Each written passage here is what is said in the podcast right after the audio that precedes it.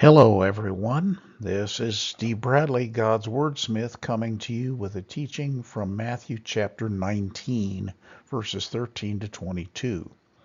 And in it, Jesus blesses children and talks to a rich guy. So let's get started. Here's the text. Then little children were brought to him that he might put his hands on them and pray. But the disciples rebuked them. But Jesus said, Let the little children come to me, and do not forbid them, for such for of such is the kingdom of heaven. And he laid his hands on them and departed from there. Now behold, one came to him and said, Good teacher, what good thing shall I do that I may have eternal life? So Jesus said to him, Why do you call me good? No one is good but one, that is, God. But if you want to enter into life, keep the commandments. He said to him, Which ones? And Jesus responds. He says, You shall not murder, you shall not commit adultery, you shall not steal, you shall not bear false witness, honor your father and your mother, and you shall love your neighbor as yourself. The young man said to him, All these things I have kept from my youth. What do I still lack? Jesus said to him, If you want to be perfect, go sell what you have and give to the poor. And you'll notice Jesus said, does not say, Give it to me. And you will have treasure in heaven, and come follow me. But when the young man heard that saying, he went away sorrowful, for he had great possessions. Now let's talk about the children first. And it's as the old song says Jesus loves the children of the world. Red and yellow, black and white, they are precious in his sight. Jesus loves the children of the world. D.L. Moody, the great evangelist of the 19th century, was once asked how his evangelistic ministry was going. And he replied, I saw two half people come to the Lord today and three whole people. And so his questioner replies, Oh, you mean two children and three adults? Moody responds with characteristic sagacity, I might, I might add. No, I mean three children and two adults. The children have everything ahead of them the adults are half gone. And I paraphrased that because I don't remember the exact quote. It's tough to find. But that's the essence of what he said. Children, folks, make life decisions. Some when they're elementary age, others as teens and during college. And back in the day when I was a pastor, I saw many youngsters come to Christ and some adults. That's something to remember. Children come to the Lord and they're very important. Little kids often make life decisions that direct or redirect their whole lives. They actually make those decisions much more than you might think. As Jesus said, do not despise one of these little ones. And remember, wherever you lead your kids, they're likely to go. Be sure that you, that you lead them in the good and right way and let Jesus bless them.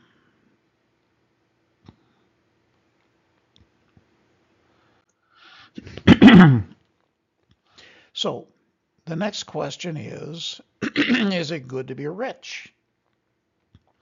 Now, whether or not it's good, just about everyone wants it and in human terms, wealth is considered a huge benefit or blessing if you're a Christian. But the truth is, maybe it's not good. So let's have a look at this wealthy young man. It says, Now behold, one came to him and said to him, Good teacher, what good thing shall I do that I may have eternal life? So Jesus said to him, Why do you call me good? No one is good but one that is God. But if you want to enter into life, keep the commandments. Now, the young man's question was wrong from the start. he wanted a good thing to do, as if he could buy his way in.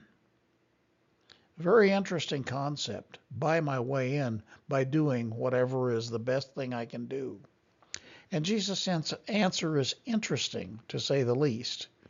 The first thing is, Why do you call me good? Jesus is challenging this man's concept of life. First, that there are good people in the absolute sense. Jesus often referred to people as evil, that is, sinful, and only God is good. When we use the term, it's normally in a relative sense. We mean good as in better than bad. Jesus meant good in the absolute sense, in the sense of God's perfect goodness. And of course, the uh, young man called him a good teacher, not understanding that Jesus himself was good in the absolute sense because he was God manifest in human flesh. God and man united forever in one person. so Jesus' second part of his answer is if you want to enter into life, keep the commandments. Now, Jesus answers the question, what good thing? Jesus intentionally does not answer what is in this man's heart. He answers the question as asked. But this doesn't answer the man's real question. As he tells us in his follow up question, which commandments? You see, he had done everything. This young fellow had done every single thing he could think of. And Jesus said, Well, the commandments you shall not murder, you shall not commit adultery, you shall not steal, you shall not bear false witness, honor your father and your mother, and you shall love your neighbor as yourself. And so the guy says, I did them all. I did everything. but if you'll notice, Jesus intentionally does not include certain things. And in this case, it is the key issue, folks. The first and great commandment is this it's in Deuteronomy chapter 6. Hear, O Israel, the Lord our God, the Lord is one, and you shall love the Lord your God with all your heart, with all your soul, and with all your strength. And then in Exodus chapter two, 20, verses 2 and 3, I am the Lord your God who brought you out of the land of Egypt, out of the house of bondage. You shall have no other gods before me. Now, Jesus quoted the commandment about loving your neighbor as yourself. But he omitted the commandments about loving God first and foremost and having no other God before the Lord. And in a moment, we find out why. Because the young guy says, I've all I've kept all these from my youth up. But he knows he's still missing something. What do I still lack? But he doesn't know. At least he says he doesn't know because maybe he did. Because often we know deep down when we say we don't. He knows he's missing something to inherit everlasting life. so, what's missing? Well, this is Jesus' perhaps most instructive parable because it shows us first how he puts his finger right on our greatest need. And he, excuse me, he also shows us what was wrong with this young guy. Because he says to him, Sell your stuff, give to the poor, and come follow me. And folks, this young man's stuff was his God. It was an idol. if you're familiar with Lord of the Rings, it was his precious. The Lord said to Israel, Thou shalt have no other gods before me. And folks, it wasn't just good advice, it is the foundational command that God gives in His Word, and everything else flows from it. The greatest gift, people, that we can give our God is ourselves. And that's what Jesus was asking. Empty your life of everything that keeps you from God and come follow me. And of course, the implication is that when you follow Jesus Christ, you're following God. What do I still lack? That was the question. And it's the same today. God doesn't call everyone to give up all things, but he called that man to do what he said. His money, his possessions, his nice life. Now, for most of us, we really have no idea what God wants us to do when we become Christians. I did not. I became a believer when I was 18, and when I was 19, God called me into the ministry.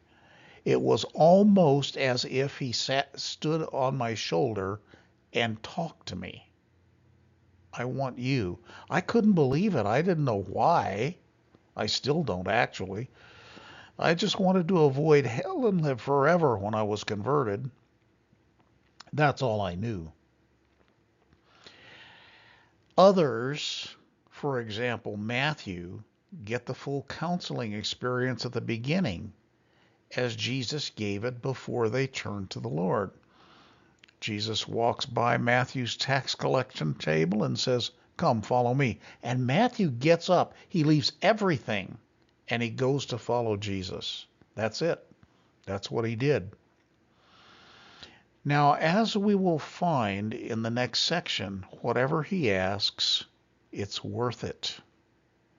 Always remember that when Jesus asks you to do something, it's worth it.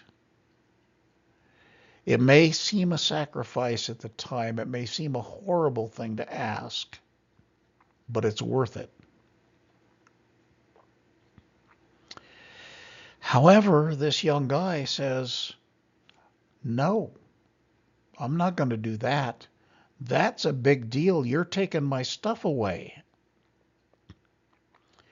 And so, whenever you face a decision like this, you can either walk away or you can say, Yes, Lord. And I'm 100% sure that your eternal life depends on that decision. On the other hand, maybe you walked away before. Well, do what he says now. Ask him what he wants. He will receive you if you come to him.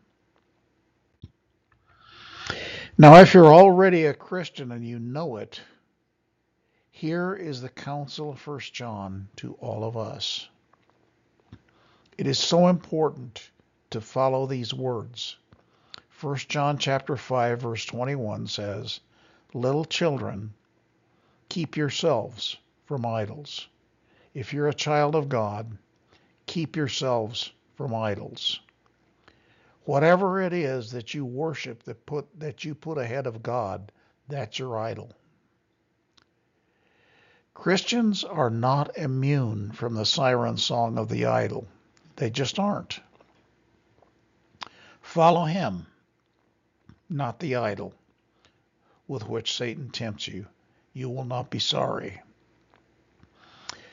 Hope God blesses you today and fills your life with his presence, with his joy, and with his power. This is Steve Bradley signing off as God's Wordsmith.